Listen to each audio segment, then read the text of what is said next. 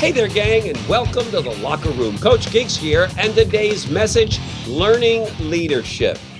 I'm going to share with you the five fundamentals of becoming an exemplary leader, as told by James Kouzes and Barry Posners. These are two experts in the field of leadership. Let me share with you one of the five things that they shared with me in this body of work. Learning is the master skill.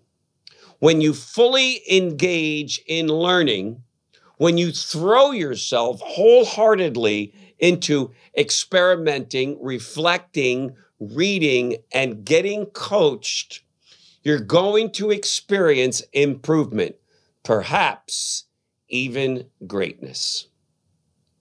For my entire life, I have been learning, and I will continue to learn till the day I die. I will read, I will know more today than I knew yesterday. You know, I recently began watching this docu series of Bill Gates into the brain of Bill Gates. Many of you, I'm sure, have been watching it. And this is a guy that doesn't stop reading every single day, has books that are incredibly deep and heavy, and he can go through a whole bunch of them in one sitting. He's committed to learning. All the greats are committed to learning.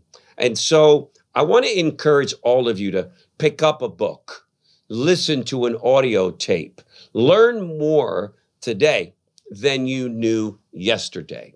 If you're in sales, keep getting better. Keep learning how to be the best of the best of the best. If you're a leader, keep learning how to lead. I couldn't help but watching social media. And obviously, I've been in contact with Simon Arias. He's in London right now, listening and spending time with John Maxwell. Invested quite a bit of money to do that.